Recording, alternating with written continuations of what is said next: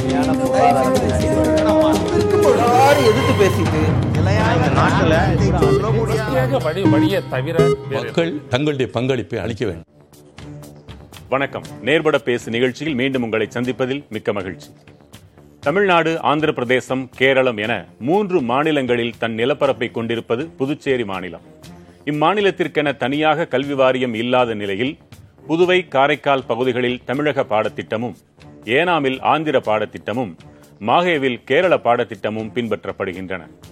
இந்நிலையில் அரசு தொடக்கப் பள்ளிகளில் இரண்டாயிரத்து பதினான்கு பதினைந்து கல்வியாண்டிலிருந்து ஆண்டுக்கொரு வகுப்பாக இரண்டாயிரத்து பத்தொன்பதாம் ஆண்டு வரை ஐந்தாம் வகுப்பு வரை சிபிஎஸ்இ பாடத்திட்டம் அமலாக்கப்பட்டது. தற்போது அது உயர்நிலை மற்றும் மேல்நிலை பள்ளிகளுக்கும் விரிவடையவிருக்கிறது. தமிழக அரசின் பாடத்திட்டத்தை கைவிட்டுவிட்டு சிபிஎஸ்இ முறைக்கு புதுவை அரசு மாறுவது புதுவை மற்றும் காரைக்கால் பகுதி மாணவர்களுக்கு பாதகமா சாதகமா? விவாதிக்கலாம். பங்கு பெறுவோர் புதுவை மாநில முன்னாள் முதலமைச்சர் முன்னாள் மத்திய அமைச்சர் திரு நாராயணசாமி புதுவை மாநில பாரதிய ஜனதா கட்சியிலிருந்து திரு ரங்கநாதன் புதுவை மாநில திமுகவிலிருந்து எதிர்க்கட்சி தலைவர் திரு சிவா மார்க்சிஸ்ட் கம்யூனிஸ்ட் கட்சியிலிருந்து அதன் மாநில செயற்குழு உறுப்பினர் திரு கனகராஜ் கல்வியாளர் திரு சங்கர நாராயணன் என ஐவர். ஐவருக்கும் வணக்கம். திரு நாராயணசாமி ஐயா உங்களிடமிருந்து ஆரம்பிக்கிறேன். இது சாதகமா பாதகமா என்றால் பாதகம் என்பது உங்கள் நிலைப்பாடு என்பதை நாங்கள் அறிவோம். ஏன் பாதகம் என்பதை விளக்குங்கள்.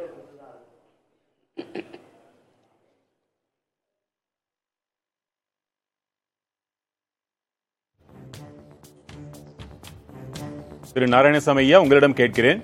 இந்த நிலைப்பாடு பாதகம் என்றால் அது ஏன் என்ற விளக்கத்தை நீங்கள் சொல்லலாம்.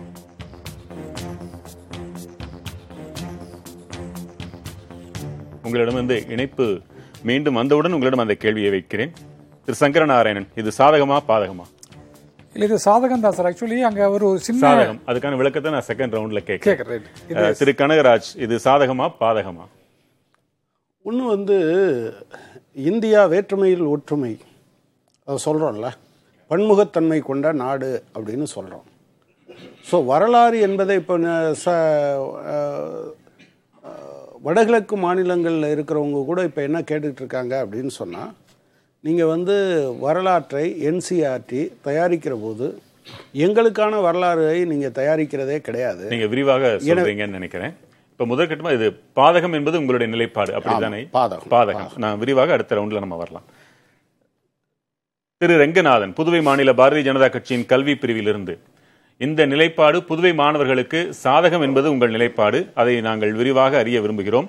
மற்றொருவரான திமுகவிலிருந்து எதிர்க்கட்சித் தலைவர் சிவா இது சாதகம் என்ற அணிக்கு எதிரானவர் தான் நீங்களும்.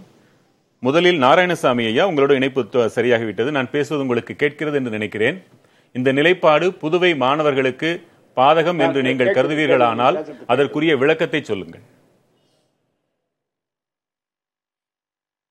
அதாவது புதிய கல்விக் கொள்கையானது மத்தியில் உள்ள மாண்புமிகு பாரத பிரதமர் திரு நரேந்திர மோடி ஆட்சியில் அறிமுகப்படுத்தப்பட்டது. அந்த புதிய கல்விக் கொள்கையை பொறுத்த வரைக்கும் அதில் சாதகங்களை விட பாதகங்கள் அதிகமாக இருக்கின்றன. முதல் பாதகமானது தாய்மொழிக்கு முக்கியத்துவம் கொடுக்கப்படவில்லை. தாய்மொழி படிக்கிறவர்கள் குறிப்பாக தமிழகம் புதுச்சேரியை எடுத்துக்கொள்ளும் பொழுது ஐந்தாம் வகுப்பு வரைதான் மா- மாநில மொழியிலே கல்வி கற்க வேண்டும். அதற்கு பிறகு அது மாறி அந்த இந்திக்கு முக்கியத்துவம் கொடுக்கப்பட்டிருக்கிறது. அதை நாங்கள் எதிர்க்கிறோம். இரண்டாவது இந்த புதிய கல்விக் கொள்கையில் ஒருவர் அதாவது ப- ப- தேர்ச்சி பெற்றா பெரிய அளவில் அவங்க வ- வளர்ந்து வந்தா பிஹெச்டி வரைக்கும் போனா வேலை வாய்ப்புக்கு உத்தரவாதம் கிடையாது. குறிப்பாக இப்பொழுது கேந்திரிய வித்யாலயாவை பொறுத்த வரைக்கும் நீங்கள் ஐந்தாம் வகுப்புக்கு மேலே தமிழ் பாடம் கிடையாது. ஆனால் சமஸ்கிருத மொழி அதை திணிக்கிறாங்க. இப்படி மத்திய அரசு பாரதிய ஜனதா ஜனசங்கத்தினுடைய ஆர்எஸ்எஸ் அமைப்பினுடைய கொள்கைகளை திணிக்கின்ற எதிர் எதிர்காலத்தில் படித்தவர்களுக்கு வேலை வாய்ப்பு இல்லாத ஒரு நிலையை உருவாக்குகிறது. அ- அதனால்தான் அதை எதிர்க்கிறோம். இது புதிய கல்விக் கொள்கையை இந்த பாடத்திட்ட மாற்றத்தோடு நீங்கள் இணைந்து கலந்து கொண்டு பேசுகிறீர்களா? இது நடந்தால் அது நடந்துவிடும். அதன் ஒரு பகுதிதான் இது என்று உறுதியாக சொல்கிறீர்களா? கண்டிப்பாக நீங்க சிபிஎஸ்இ என்பது புதிய பாடத்திட்டத்தினுடைய ஒரு அங்கம். இந்த புதிய சிபிஎஸ்இ கொண்டு வர்றது வந்து அது தமிழகத்தை பொறுத்த வரைக்கும் புதிய கல்விக் கொள்கையை முழுமையாக எதிர்க்கிறாங்க. புதுச்சேரியில் நான் முதலமைச்சராக இருந்த சமயத்தில் காங்கிரஸ் திராவிட முன்னேற்ற கழக கூட்டணி ஆட்சி இருந்த சமயத்தில் சட்டமன்றத்தில் நாங்கள் தீர்மானம் நிறைவேற்றி இந்த புதிய கல்விக் கொள்கையை புதுச்சேரி மாநிலத்தில் நாங்கள் நடைமுறைப்படுத்த மாட்டோம் என்று பிரகடனம் செய்தோம். அது மட்டும் இல்லாமல் எங்களுடைய கல்வி அமைச்சராக இருந்த மரியாதைக்குரிய கமலக்கண்ணன் அவர்கள் கல்வி அமைச்சர்கள் மாநாட்டில் டெல்லியில் பேசும்பொழுது மத்திய கல்வி அமைச்சர் முன்னிலையில் புதுச்சேரி மாநிலம் இந்த புதிய கல்விக் கொள்கையை ஏற்றுக்கொள்ளாது என்று தெளிவாக கூறினோம் எங்களுடைய ஆட்சி மாறி இப்பொழுது புதிதாக என்ஆர் காங்கிரஸ் பாரதிய ஜனதா கூட்டணி ஆட்சி வந்திருக்கிறது. இதுல வந்து இதை யார் அறிவிக்கிறாங்கன்னு சொன்னா புதுச்சேரியில முதல் கட்டமாக ஐந்தாவது வரை புதிய கல்விக் கொள்கையை நாங்கள் புதிய பாடத்திட்டத்தை சிபிஎஸ்இ பாடத்திட்டத்தை அறிமுகப்படுத்த போகிறோம்னு சொல்றாங்க. குறிப்பாக இதை சொல்றது துணைநிலை மாண்புமிகு துணைநிலை ஆளுநர் பொறுப்பு டாக்டர் தமிழிசை சவுந்தரராஜன் அவர்கள். முதலமைச்சர் இது சம்பந்தமா வாயே திறக்கல.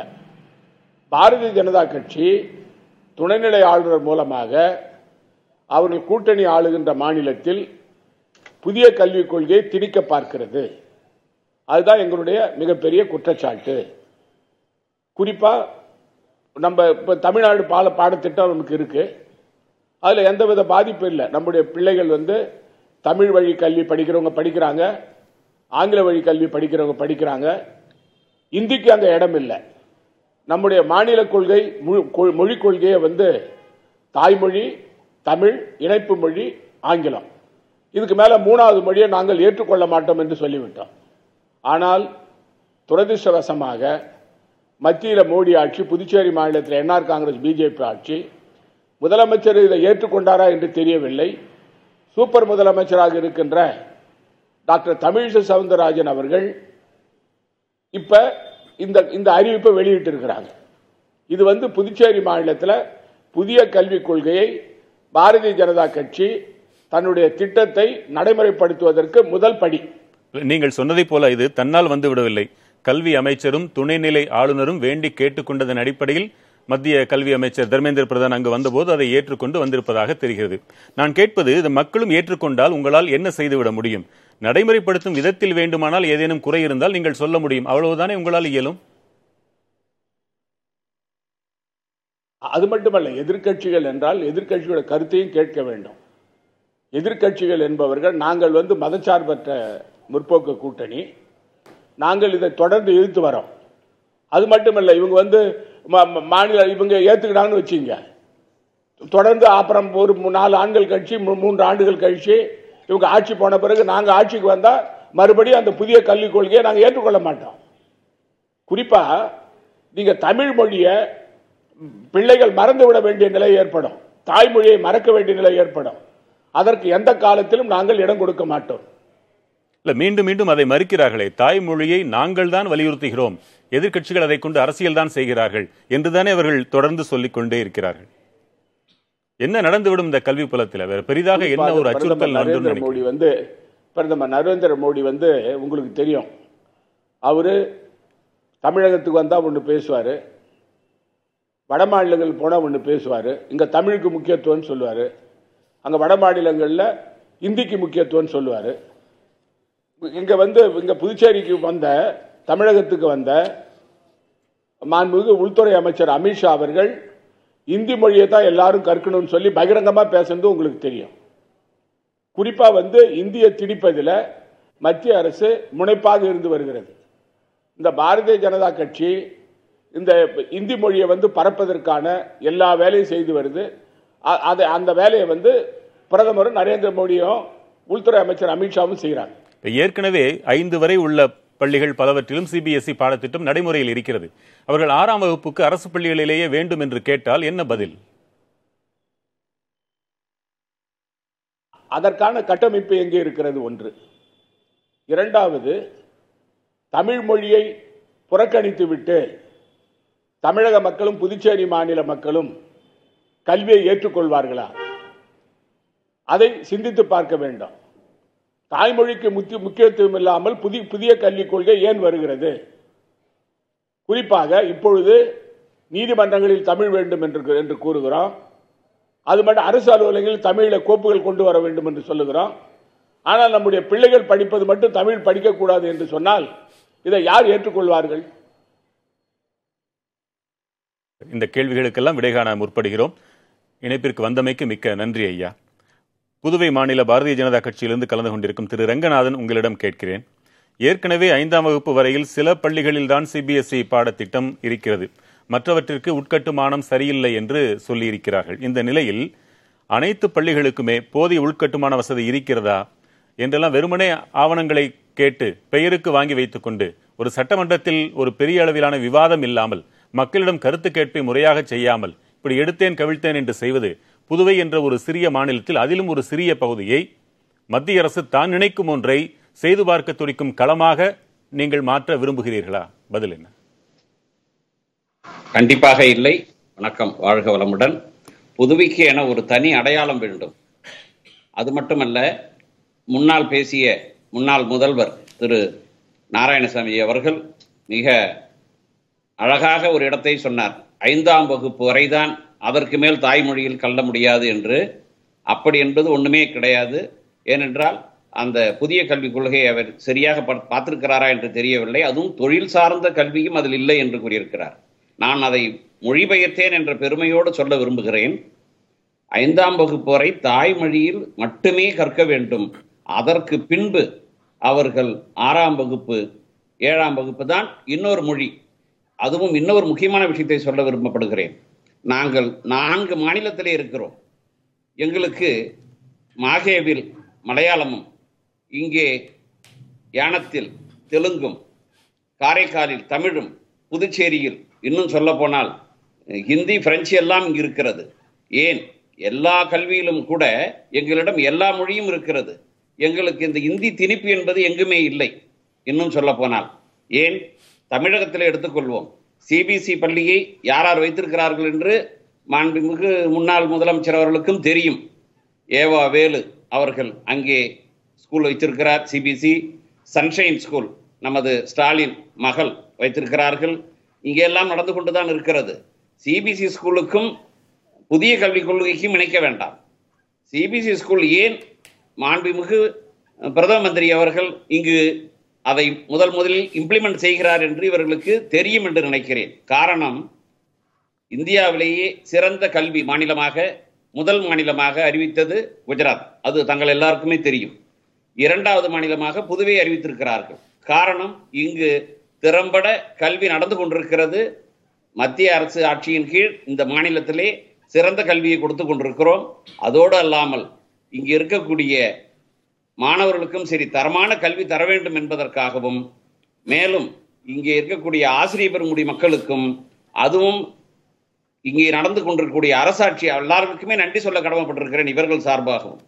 காரணம் இன்று வரை இவர்கள் ஆட்சியில் செய்யாத எல்லாம் இந்த நல்லாட்சி காலத்தில் நாங்கள் செய்து கொண்டுதான் இருக்கிறோம். அப்படி என்றால் ஐந்தாம் வகுப்பு வரை எல்லா பள்ளிகளுமே இதற்குள் சிபிஎஸ்இ பள்ளிகளாக மாறி இருக்க வேண்டுமே. உட்கட்டமைப்புகளையே நீங்கள் சரியாக செய்யவில்லையே. இனி வரும் மேல்நிலைப் பள்ளி உயர்நிலைப் பள்ளிகள் அனைத்திலும் உட்கட்டமைப்புகள் சரியாக இருக்கின்றன என்று உறுதி கூற முடியுமா? இவை அனைத்திற்கும் பொதுமக்கள் ஏற்பு என்று சொல்லிவிட்டார்கள் என்பதை தயார் நிலையில் கொண்டு இருக்கிறோம் ஐயா மீண்டும் ஒரு முறை மட்டுமல்ல அதற்காகத்தான் இப்பொழுது அந்த கட்டமைப்போடு அதை எல்லாம் இப்பொழுதுதான் நாங்கள் செய்து கொண்டிருக்கிறோம். கடந்த ஆட்சியில் அதெல்லாம் இல்லை. இப்பொழுது நாங்கள் இந்த புதிய கல்விக் கொள்கையை மட்டுமல்ல தாய்மொழியில் மட்டுமே ஐந்தாம் வகுப்பறை கண்டிப்பான முறையிலே திறம்பட மக்கள் கற்றுக்கொள்ள வேண்டும். காரணம் மன்னர் ஆட்சி காலத்திலும் சரி மக்களாட்சி காலத்திலும் சரி அப்பொழுதும் இப்பொழுதும் தாய்மொழியில்தான் ஒரு கல்வியை திறம்பட கொடுப்பார்கள். பின்புதான் அடுத்த மொழி. அதை நாங்கள் இப்பொழுது கண்டிப்பான முறையிலே பகிரங்கமாக அதை அறிவித்துக் கொண்டு செய்து கொண்டிருக்கிறோம். அது மட்டுமல்ல ஆறாம் வகுப்பிலிருந்து அனைத்து தொழில் சார்ந்த கல்வியும் CBSE நாங்கள் கொடுத்துக் கொண்டிருக்கிறோம். சிபிஎஸ்இ ஆகிவிடுகிறது என்று வைத்துக் கொள்ளுங்கள். இப்பொழுது சிபிஎஸ்இயில் ஐந்தாம் வகுப்பு வரை பயில இயலாத மாணவர்கள் என்ன செய்வார்கள். அவர்களுக்கு மிகுந்த சுமையாக இருக்காதா?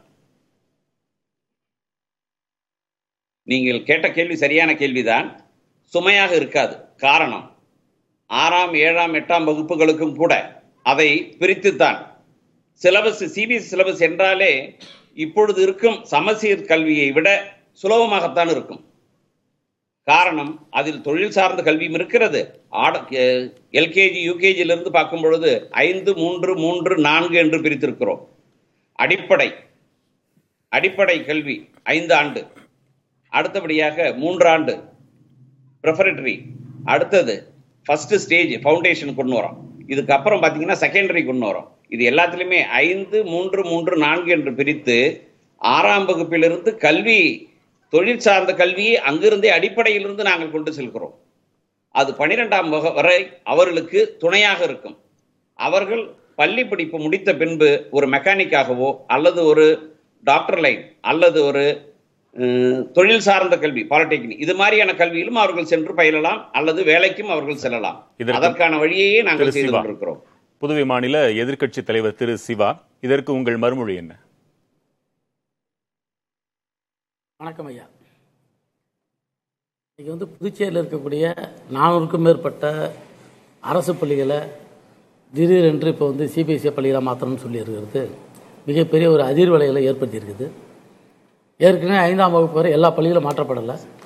ஐந்தாம் வகுப்புக்கு மேலே இருக்க பள்ளிகளை மாற்றுறதுக்கு இன்றைக்கி திடீர்னு வந்து சம சிபிஎஸ்சியில் இருக்கவங்க சமச்சீர் படிச்சுன்னு ஒரு பிள்ளைங்களை கொண்டு போய் நிறுத்தும்போது அவங்க படிப்பாளராக இருக்கின்ற பெரிய கேள்விக்குறி இருக்குது தனியார் பள்ளிகளில் படிக்கிறவங்களுக்கு சிபிஎஸ்சி படிக்கிறவங்களுக்கு அந்த பேரண்ட்ஸினுடைய சூழ்நிலை அந்த பள்ளியினோட சூழ்நிலை அவங்க வந்து கேர் எடுத்து பண்ணக்கூடிய நிலைமை அதெல்லாம் இருக்கும். அரசு பள்ளிகளில் படிக்கக்கூடிய ஏழை எளிய மாணவர்கள் வறுமை கோட்டு கீழே இருப்பவங்களாம் வந்து மிக சிரமப்பட்டு இந்த பிள்ளைங்களை படிக்க வச்சுருப்பாங்க. சமச்சீர் கல்வியை ரொம்ப சிரமப்பட்டு நம்ம அவங்ககிட்ட கேட்குறது இது வந்து புதுச்சேரியில் வந்து இந்த கட்டமைப்பெல்லாம் சரியாக இருக்குதா? எவ்வளோ கிளாஸ் ரூம் இருக்குது? இந்த நானூறு பள்ளிகளிலையும் தேவையான கிளாஸ் ரூம் இருக்குதா? எவ்வளோ டீச்சர்ஸ் ஏறக்குறைய தொடர்ந்து எல்லா பள்ளிகளிலையும் இன்றைக்கி வந்து ஸ்ட்ரைக் நடந்துன்னு இருக்குது. டீச்சர்ஸ் இல்லை டீச்சர்ஸ் இல்லை பல கிளாஸுக்கு டீச்சர்ஸ் இல்லைன்னு.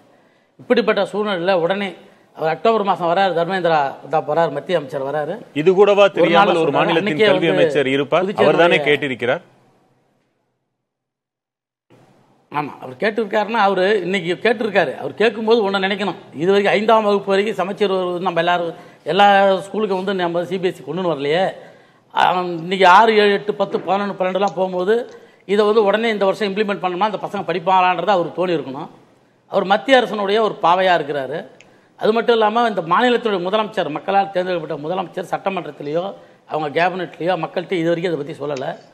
பாண்டிச்சேரியினுடைய துணைநிலை ஆளுநரும் இவர் தான் சொல்லின்னு இருக்காங்க. சொல்லி செஞ்சுன்னு இருக்காங்க. இன்றைக்கி அவசர அவசரமாக இன்றைக்கி எல்லா பள்ளியிலும் இன்னைக்குள்ள வந்து இதை கேட்டு வாங்கியிருக்காங்க. நீங்கள் வந்து உங்கள் பள்ளியினுடைய கட்டமைப்பை நீங்கள் விரிவுபடுத்தி ஒரு. அமைச்சரையே கைப்பாவைன்னு சொல்றீங்க.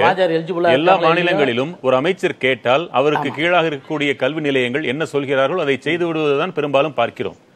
இதில் அனைவருமே தாங்கள் அந்த அறிக்கைகளை ஒப்படைக்கப் போகிறார்கள். எவற்றிற்கெல்லாம் உட்கட்டமைப்புகள் இருக்கின்றனவோ அடுத்து உடனடியாக அங்கே சிபிஎஸ்இ சிலபஸ் வந்துவிடப் போகிறது. என்றால் இதை நீங்கள் விரும்புவது போல தடுத்துவிட முடியும் என்று நினைக்கிறீர்களா? என்ன வழி உண்டு? தடுத்து தடுத்து விட புதுச்சேரியில் பல விஷயங்கள் மக்களுக்கு விரோதமாக பல நடந்துன்னு வருது. மின்துறை தனியார் மய மயமாக்கத்திலிருந்து இன்னைக்கு போர்ட்டை தனியார் மய மய மயமாக்கத்திலிருந்து இன்னைக்கு வந்து டூரிசம் தனியார் மயமாக்கத்திலிருந்து எவ்வளோ விஷயங்கள் மக்களுடைய கடுமையான போராட்டம் எதிர்ப்பு பிரச்சனைலாம் தாண்டி ஒரு மிருகத்தனமான ஆட்சி அந்த ஆட்சி நடந்து கொண்டு வருகிறது. இது வந்து பொதுமக்கள் பேரண்ட்ஸ் எல்லாருக்கும் உள்ள ஒரு ஒரு பெரிய அச்சம். அதாவது ஏன்னு கேட்டால் இன்றைக்கி நம்மளுக்கு வருங்கால வருங்கால பிள்ளைகளுடைய வாழ்க்கையை வந்து விளையாடுறோம் நம்ம. சமச்சீர் பள்ளியில் படிக்கிற பிள்ளைங்களுக்கு நம்ம எதுக்கு அரசாங்கம் இவ்வளோ சலுகைகள் கொடுக்குது? மதிய உணவு தர்றது ஒரு ரூபா பஸ் கொடுக்குறது நீ லேப்டாப் தர்றது கொடை தர்றது எதுக்கு? எப்படியாவது அவங்கள படிக்க வச்சு மேலே கொண்டு வரன்றது தான். ஆல் பாஸ் கொடுக்குறதும் அதுக்கு தான். இப்படிப்பட்ட சூழ்நிலையிலே அவங்கள வந்து பாண்டிச்சேரியில் எத்தனை பள்ளியில் டென்த்து வந்து ஆல் பாஸ் கொடுத்தாங்கன்னு கேளுங்க. எவ்வளோ பிள்ளைங்க பாஸ் பண்ணாங்கன்னு கேளுங்க. இவ்வளோ சிரமமான சூழ்நிலையில் இதை திணிச்சு எதை பற்றியும் கவலை இல்லை நாங்கள் இப்படி தான் கொண்டு வரோம்னு சொல்கிறது ஜனநாயக உறவு மட்டும் இல்லை மிகப்பெரிய இந்த மக்களுக்கு செய்யக்கூடிய தொடர்ந்து. பேசலாம். அதோட.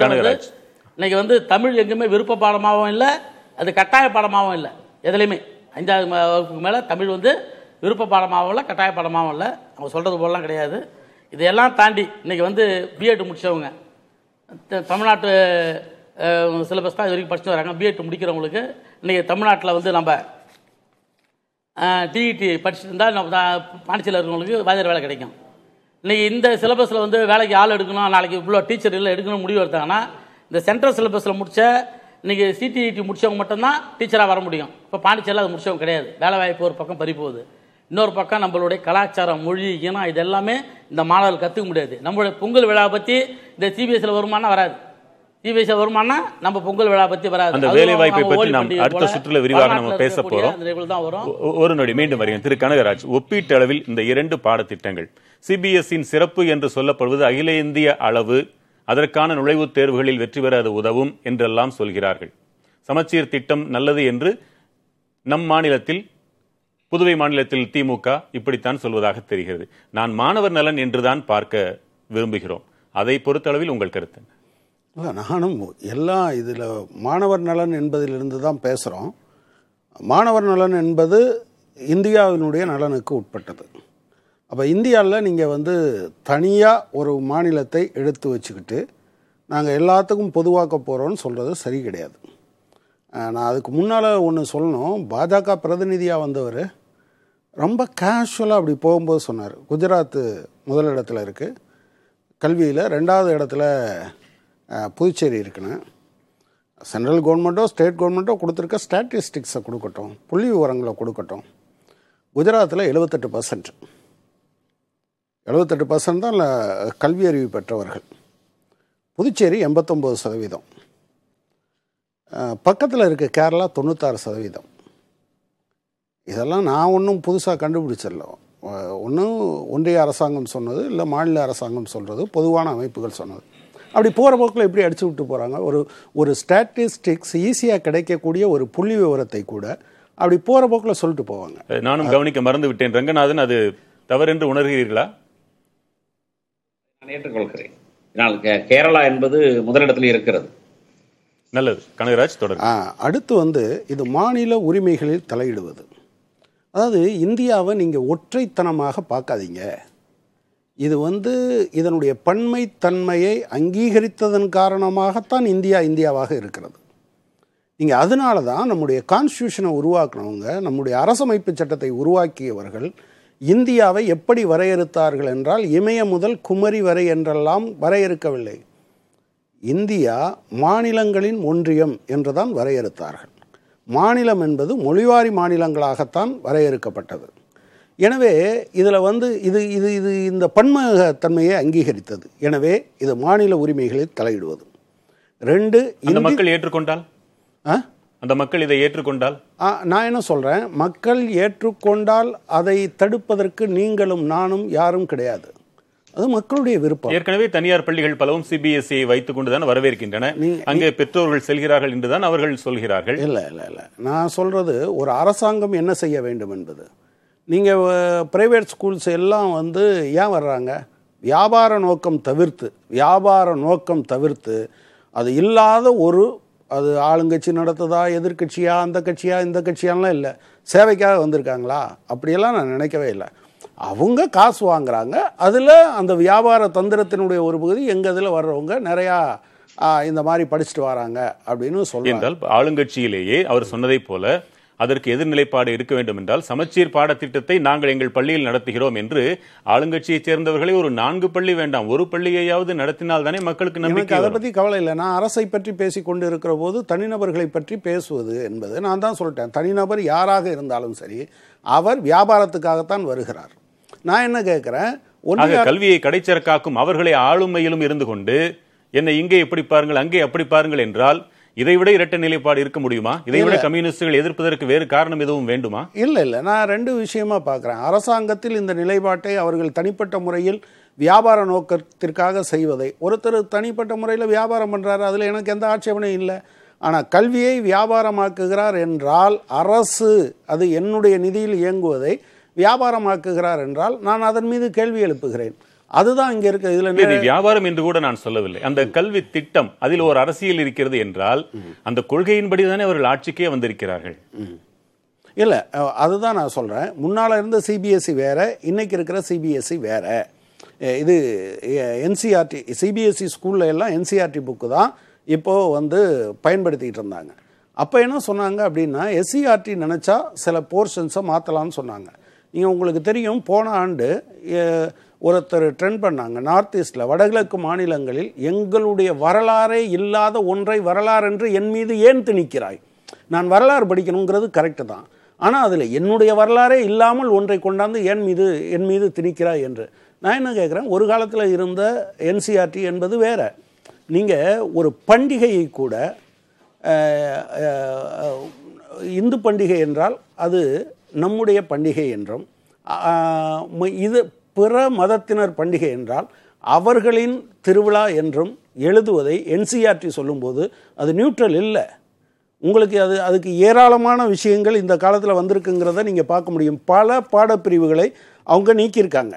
முதல்ல அந்த கல்வி வரலாறு என்பது அவங்கள ரொம்ப டிஸ்டர்ப் பண்ணிகிட்டு இருக்கு ஏன்னா வரலாற்று பெருமை என்பது சங் பரிவாருக்கு எங்கேயுமே கிடையாது. எனவே இதை மாற்றி எழுதினால்தான் முடியும்.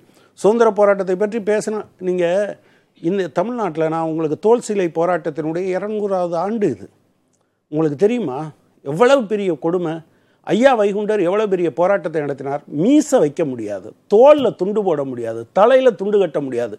இடுப்புக்கு மேலேயும் ட்ரெஸ் போட முடியாது. முழங்காலுக்கு கீழேயும் போட முடியாது. இது ஒரு போராட்டம் இல்லையா? இந்த போராட்டத்தின் பின்பு தானே இதெல்லாம் மாற்றம் வந்தது? ஒரு சில திரிபுகளால் இந்த ஒட்டுமொத்த பாடத்திட்டத்தையே நீங்கள் எதிர்க்கிறீர்களா? இல்லை நான் என்ன சொல்கிறேன் ஒரு சில திரிப்பு இல்லை. அவங்களுக்கு எதெல்லாம் டிஸ்கம்ஃபர்ட்னு நினைக்கிறாங்களோ அதெல்லாம் எடுக்கிறாங்க. நீங்கள் கணிதத்தில் எதையேனும் மாற்றிவிட முடியுமா? அறிவியலில் மாற்றிவிட முடியுமா? அறிவியல்ல எல்லாம் அவங்க மாற்றிட்டு இருக்காங்க. நீங்கள் இப்போ பிரதமரே வந்து பிளாஸ்டிக் சர்ஜரியை அந்த காலத்திலே கண்டுபிடிச்சாரு. அதுதான் விநாயகர்னு சொன்னாருன்னா நீங்கள் அதுக்கு அறிவியல்னு பேர் வைப்பீங்களா? இந்தியாவினுடைய சி இந்திய அரசமைப்பு சட்டத்துக்கு எதிரானது. நீங்கள் சயின்டிஃபிக் டெம்பரை கொண்டு வரணும்னு சொல்கிறது நான் என்ன சொல்கிறேன் எந்த சயின்ஸும் சயின்ஸ் என்பது முழுமையல்ல. அது வளர்ந்து கொண்டே இருக்கும். இன்றைக்கு கண்டுபிடிப்பதை நாளைக்கு மாற்றுவோம். ஆனால் எந்த ஆதாரமும் இல்லாமல் ஒரு பிரதமர் பேசுகிறார் என்றால் அதை நீங்கள் எப்படி கணக்கில் எடுத்துக்கொள்வீங்க? நீங்கள் சாதிய பாகுபாடு இந்தியாவில் இருக்கா இல்லையா? அது சம்பந்தமான இதை நீங்கள் ஏன் எடுக்கிறீங்க? நீங்கள் வாஜ்பாய் ரா ராஜ் தர்மத்தை கடைப்பிடிக்கவில்லை என்று சொன்ன பகுதியை கூட அவங்களுக்கு டிஸ்டர்பாக இருக்குன்னா அதை எடுக்கிறாங்க. குஜராத்தில் நீங்கள் வந்து இஸ்லாமியர்கள் மீது தாக்குதல் நடந்தது என்றால் இஸ்லாமியர்கள் மீதான தாக்குதல் பற்றிய விவரம்னா அதை வந்து பொதுவாக கலவரம் என்று மாற்றுறதுக்கு முயற்சி பண்ணுறாங்க நீங்கள் வந்து விவசாயத்தை கார்ப்பரேட் மயமாக்குறோன்னு நினைக்கிறாங்க. அதனால் நீங்கள் விவசாயத்தின் மீது உலகமயத்தின் தாக்கல் தாக்கம் என்கிற பாடத்தை அப்படியே அங்கிருந்து தூக்கிடுறாங்க. காலனி ஆதிக்கம் எப்படி விவசாயத்தை பாதித்தது என்று இருந்தால் ஏன்னா அதுக்கு எதிராக போராடினவங்களாம் சுதந்திர போராட்டக்காரங்களும் இருந்தாங்க. அதில் இவங்களுக்கு எந்த பங்கும் இல்லை. அதனால அதை தூக்கணும்னு நினைக்கிறாங்க. நீங்கள் அதே போல் இப்படி ஒவ்வொன்றத்தையா நீங்கள் வச்சிருக்கிறீங்க. தொடர்ந்து பேசலாம். திரு- திரு சங்கரநாராயணன் உங்கள் கருத்தை சொல்லுங்க.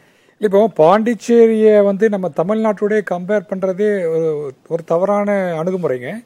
அது வந்து ஒரு ஒரு நம்ம பண்ணல. பாண்டிச்சேரியில கூட ஏனாம் கம்பேர் பண்ணல. இல்லை இப்போ அதில் பார்த்துட்டிங்கன்னா இப்போ ஒரு ஏனாம் வந்து மாஹே இருக்குது. அங்கெல்லாம் வந்து தமிழ் பேசக்கூடிய மக்கள் கிடையாது.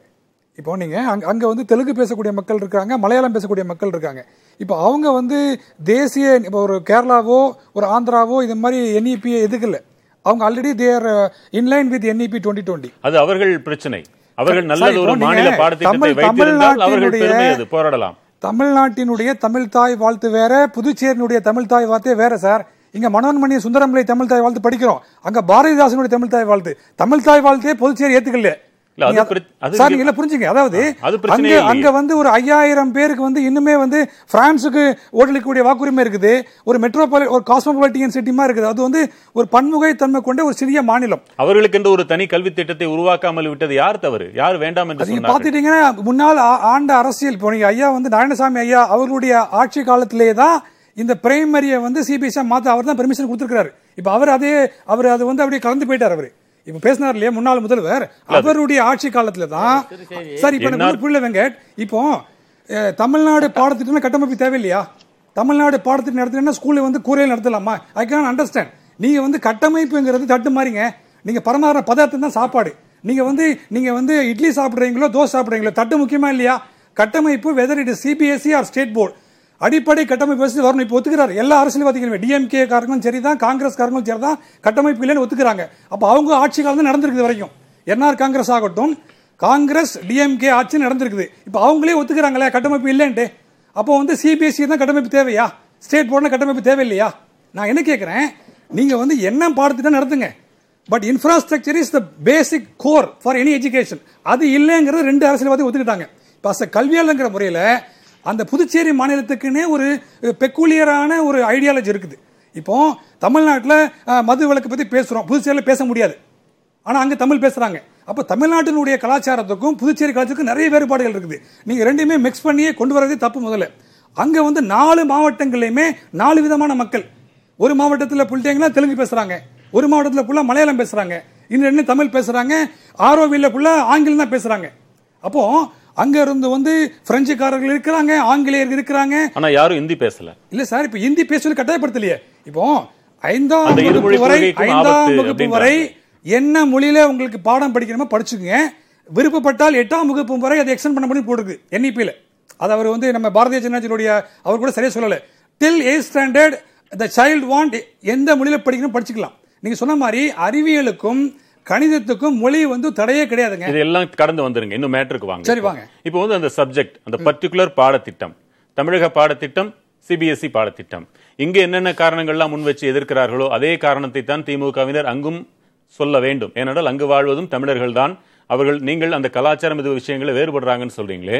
அப்ப இங்க எதிர்க்கப்படுகின்ற காரணங்கள் அங்கே செல்லுபடி ஆகுமா? ஆகாதா? சார் ஒன்றும் இல்லை சார். சின்ன எக்ஸாம்பிள் ஒரு மாவட்டத்துக்கு ஒரு நவோதயா பள்ளி. தமிழ்நாட்டில் எதிர்த்தாங்க. பாண்டிச்சேரியில் நாலு நவோதய பள்ளி இருக்குது. அது காங்கிரஸும் அக்செப்ட் பண்ணிக்கிடுச்சு டிஎம்கேயும் அக்செப்ட் பண்ணிடுச்சு. ரைட்டுங்களா அப்போ தமிழ்நாட்டில் ஒன்று வேண்டான்னு ஒரு கட்சி எதுக்குது? அதே கட்சி அங்கே எனக்கு வச்சுக்க அக்செப்ட் பண்ணிடுது. ஜிப்மர் ஆகட்டும் பாண்டிச்சேரி சென்ட்ரல் யூனிவர்சிட்டி ஆகட்டும் அது வந்து தேசிய நீரோட்டத்தில் ஆல்ரெடி இது மெர்ஜாக இருக்குது சார் அது. அந்த பாண்டிச்சேரி கலாச்சாரம் வந்து almost they are in line with national taste இப்போ வந்து அதை வந்து அவங்க வந்து இப்போ வந்து அரசியல் காரணத்துக்காக வேண்டாம் சொல்லலாம். பட் வந்து மாணவர்களுடைய கடி படி- படிப்போட அதை விளையாட வேண்டாம். அவங்க it is individual right of the parent and student அவங்க எது விருப்பப்படுறாங்களோ அதை படிச்சு போட்டோம். அவங்க தமிழை விருப்பப்பட்டா தமிழை படிச்சு போட்டோம். அமர்வின் இந்த பகுதியில் நம்மோடு சிறப்பு பங்கேற்பாளராக புதுவை மாநிலத்தின் துணைநிலை ஆளுநர் திருமிகு தமிழிசை சவுந்தரராஜன் அம்மையார் கலந்து கொண்டிருக்கிறார். வணக்கம் அம்மா. கலந்து கொண்டமைக்கு மிக்க நன்றி.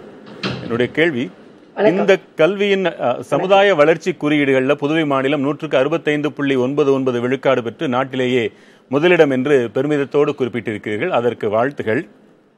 இந்த கல்வியின் இந்த பாடத்திட்டத்தின் அடிப்படையில் தான் இதை அடிக்கட்டுமானமாக கொண்டுதானே இந்த வளர்ச்சி எல்லாம் சாத்தியமாயிற்று. இப்பொழுது மட்டும் ஏன் தமிழக பாடத்திட்டத்திலிருந்து மாற வேண்டும்? அப்படி மாறுவதால் என்ன சாதகம் நடந்துவிடும் என்பதை சொல்லுங்கள். அதாவது முதலில் எனது வாழ்த்துக்களை தெரிவித்துக் கொள்கிறேன். ஏனென்றால் மக்களுக்கு இருக்கின்ற சந்தேகங்களை போக்குவதற்கு இந்த நிகழ்ச்சி பயன்பெறும். ஒன்று இந்த குறியீட்டில் முதன்மையாக வந்திருந்தாலும் கடந்த முறை பத்தாவதில் இருந்து இன்று ஆறாவது நிலைக்கு வந்திருக்கிறோம். குறிப்பாக சுகாதாரத்துறையில் முதன்மை பெற்றிருக்கிறோம். ஆனால் கல்வித்துறையில் இன்னும் முதன்மை பெற வேண்டும் என்பது மட்டுமல்ல ஒன்றில் நாம் மேம்பட்டு வருகிறோம் என்பதை அதைவிட மேம்படுத்துவதற்காக இந்த முயற்சி. ஒன்று இன்னொன்று இங்கே பல பேர் பேசும்பொழுது இங்கே தமிழை நசுக்க பார்க்கிறார்கள் என்று ஒரு குற்றச்சாட்டை வைத்தார்கள். தமிழை வளர்க்க பார்க்கிறோம். ஏனென்றால் மாஹே ஏனம் போன்ற பகுதிகளில் மக்கள் புதுவையில் வாழ்ந்தாலும் தாய்மொழியை தமிழாய் கொண்டிருந்தாலும் அங்கே தமிழ் படிக்கும் வாய்ப்பு அந்த குழந்தைகளுக்கு மறுக்கப்படுகிறது. அதனால் சிபிஎஸ்இ என்று வரும்பொழுது நிச்சயமாக ஆங்கிலம் இருக்கும் ஹிந்தி ஆப்ஷனலாக இருக்கும் முப்பத்தி ஏழு மொழிகளும் ஆப்ஷனலாக இருக்கும். ஆக இப்படி இருக்கும் பொழுது எங்கேயுமே திணிப்பு இல்லை. தாங்கள் நினைத்தால் அந்த மூன்று மொழிகளில் ஒரு மொழியை எடுத்துக்கொள்ளலாம் புதுவையில் ஏற்கனவே மும்மொழி கொள்கை இருக்கிறது. ஏனென்றால் அங்கு பிரான்ஸ் பிரெஞ்சு படிக்கும் குழந்தைகள் அதிகமாக இருக்கிறார்கள். அந்த உறுதிப்பாட்டையும் அது சுதந்திர தினத்தப்பொழுது நம்ம கொடுத்திருக்கிறோம்.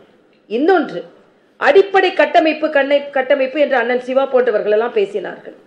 அடிப்படை கட்டமைப்பை உடனே இந்த இரண்டு ஆண்டுகளில் சரி செய்து விட முடியாது. அதை சரி செய்ய முயற்சி செய்து கொண்டிருக்கிறோம். நாங்கள் மரியாதைக்குரிய தர்மேந்திர பிரதான் அவர்களிடம் சொன்னது சிபிஎஸ்இ என்று வந்தால் அடிப்படை கட்டமைப்பு விரிவுபடுத்தப்படும். ஏனென்றால் சிபிஎஸ்இ பள்ளிக்கு என்று சில அடிப்படை கட்டமைப்புகள் இருக்கிறது. உதாரணத்திற்கு பள்ளி வகுப்பறைகள் இப்படி இருக்க வேண்டும். அங்கே விளையாட்டு மைதானம் இப்படி இருக்க வேண்டும். கம்ப்யூட்டர் இப்படி இருக்க வேண்டும். ஆக இதையெல்லாம் மத்திய அரசு எங்களுக்கு செய்து தருகிறோம் என்று சொல்லும் பொழுது அதை ஏன் நாம் மறுக்க வேண்டும். இன்னொன்று சமமாக எல்லா குழந்தைகளுக்கும் கல்வி கிடைக்கிறது. நான் ஒரே ஒரு கேள்வி கேட்கிறேன். சிபிஎஸ்சியில் பணம் கொடுத்து பணக்கார பிள்ளைகள் படிக்கும் பொழுது அதற்கான ஒரு ஆப்ஷன் இருக்கும் பொழுது ஏழை குழந்தைகள் வறுமை கோட்டிற்கு கீழே உள்ள குழந்தைகள் இலவசமாக இந்த உயர்கல்வியை ஏன் கற்க கூடாது ஆக கல்வியை வியாபாரமயமாக்குறவங்க வேணா அதை வச்சுக்கலாம். அப்படின்னா அங்கே படிக்கிறது நம் குழந்தைகள் தானே. அப்படி என்றால் வர்க்கத்திற்காக போராடும். கம்யூனிஸ்டுகளே அதை எதிர்க்கிறார்களே? அப்படி சொல்ல முடியாது. நான் அப்படி பார்த்தா கேரளால எவ்வளவு இருக்குன்னு கேளுங்க. ஆயிரத்தி இருநூறுக்கு மேல சிபிஎஸ்இ பள்ளிகள் இருக்குது. அங்க இல்லைன்னு சொல்லிட்டாங்களா? நாங்கெல்லாம் சமமாக படிக்கிறோம். அதெல்லாம் கேரளால எங்களுக்கு சிபிஎஸ்இ பள்ளி வேணாம்னு சொல்லிட்டாங்களா? ஆக பணக்கார பிள்ளைகள் படிக்கும் பொழுது ஏன் எனது ஏழை பிள்ளைகள் படிக்க கூடாது என்பதா எனது முதல் கேள்வி. புதுவையில உள்ள பாமர மக்களும் எல்லா கல்வி இங்கே பணக்கார பிள்ளைகள் காசு கொடுத்து சிபிஎஸ்சிக்கு போகலாம் ஆனால் அரசாங்க பள்ளிகளில் சிபிஎஸ்சி இல்லை. அப்போ நான் ஒரு கேள்வி கேட்குறேன். கேரளாலேயும் சரி தமிழ்நாட்டிலேயும் சரி சிபிஎஸ்சியே வேணாம்னு சொல்லிடுங்க. சிபிஎஸ்சி பணம் கொடுத்து படிப்பவர்கள் கூட வேணாம்னு சொல்லிடுங்க. அப்போ சிபிஎஸ்சி படிக்கும்போது பணக்கார பிள்ளைங்க படிக்கலாம் ஏழை பிள்ளைங்க படிக்கக்கூடாது. ஏன் மாகையில் உள்ள பிள்ளை ஏன் தமிழ் படிக்க மறுக்கப்படுகிறது? ஏன் ஏலத்தில் உள்ள குழந்தைக்கு ஏன் தமிழ் படிக்க மறுக்கப்படுகிறது? அதே சிபிஎஸ்சி வந்தால் இவங்க தமிழை நசுக்கிறோம் என்று சொல்கிறாங்க ஏலத்தில் படிக்கிற குழந்தைக்கு தமிழ் படிக்க வாய்ப்பு இல்ல. என்றால் பாடத்திட்டத்தை சரி அம்மா பாடத்திட்டத்தை ஒருபுறம் வைத்து விடலாம். ஏழை பிள்ளைகள் படிக்கும் இந்த தமிழக பாடத்திட்டம் அதாவது மாநில பாடத்திட்டத்தில் படிக்கும் குழந்தைகளுக்கு இப்பொழுது இருக்கும் அந்த பள்ளிகளின் உட்கட்டமைப்பையே மேம்படுத்த புதுவை மாநில அரசு எப்படி தவறியது ஏன் தவறியது? அது தெரியாது. நாங்க இப்ப மேம்படுத்தி கொண்டு தான் இருக்கிறோம். இன்னைக்கு எல்லா அதற்காக பட்ஜெட்ல மிக அதிகமாக பணம் ஒதுக்கி இருக்கிறோம். அதற்கு முந்தைய ஆட்சியில தான் நீங்க அந்த கேள்வி கேட்கணும். இத்தனை ஆண்டுகள் ஆனாலும் சிபிஎஸ்இ மேம்படுத்தப்படும். பள்ளிகள் இன்னும் இல்லாத பள்ளிகள் இருக்கின்றனவே. தொடக்க பள்ளிகள் ஐந்தாம் வகுப்பு வரை இன்னும் இருக்கின்றனவே. மத்திய அரசு உதவியது என்றால் அவை இத்தனை ஆண்டு காலத்திற்குள் மாறி இருக்க வேண்டும். இல்ல இல்ல இல்ல இல்ல. ஆல் பிரைமரி இல்ல. இல்ல இல்ல. பிரைமரி ஸ்கூல்ஸ் எல்லாமே அது அது பிரைமரி ஸ்கூல்ஸ் எல்லாமே ஏறக்குறைய சிபிஎஸ்சிக்கு மாறியாகி விட்டது. அதன் தொடர்ச்சி தான். அப்படி தொடர்ச்சி இல்லாத விடுபட்ட பள்ளிகளில் கூட அதை பாடத்திட்டத்தை எப்படி சிபிஎஸ்சியோடு சேர்ந்து இணைந்து பாடத்திட்டத்தை கொண்டு வருவது என்று நாங்கள் முயற்சி செய்து கொண்டிருக்கிறோம். இன்னொன்று இங்கே சில பேர் பேசும்பொழுது ஆசிரியர்கள் தேர்வில் பிரச்சனை இருக்கும். சிபிஎஸ்இ பாடத்திட்டத்தை சொல்லிக் கொடுக்கிற ஆசிரியர்கள் தான் சொன்னாங்க. அப்படி இல்லை. ஆசிரியர் பெருமக்கள் எல்லாம் ரெக்ரூட்மெண்ட்ல இதே ஆசிரியர் பெருமக்கள் தான். அடிஷனலா வேணாம்.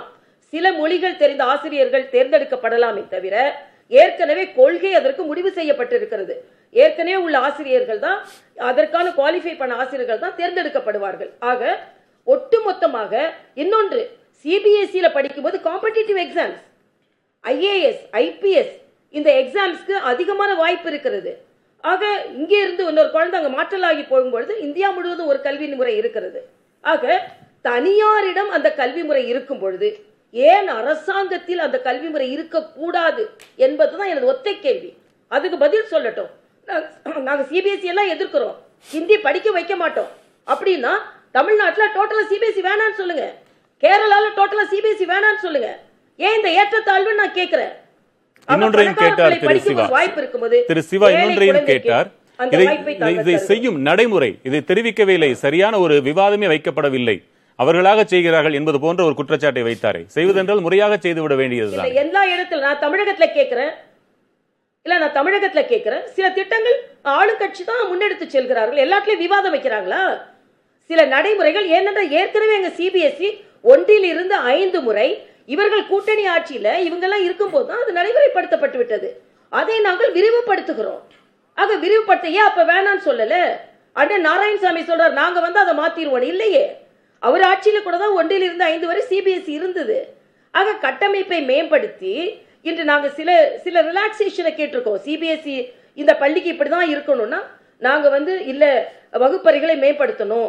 இன்னும் சொல்ல போனா விளையாட்டு மைதானங்களை மேம்படுத்தணும். கம்ப்யூட்டர் பேக்கப்பை மேம்படுத்தணும்.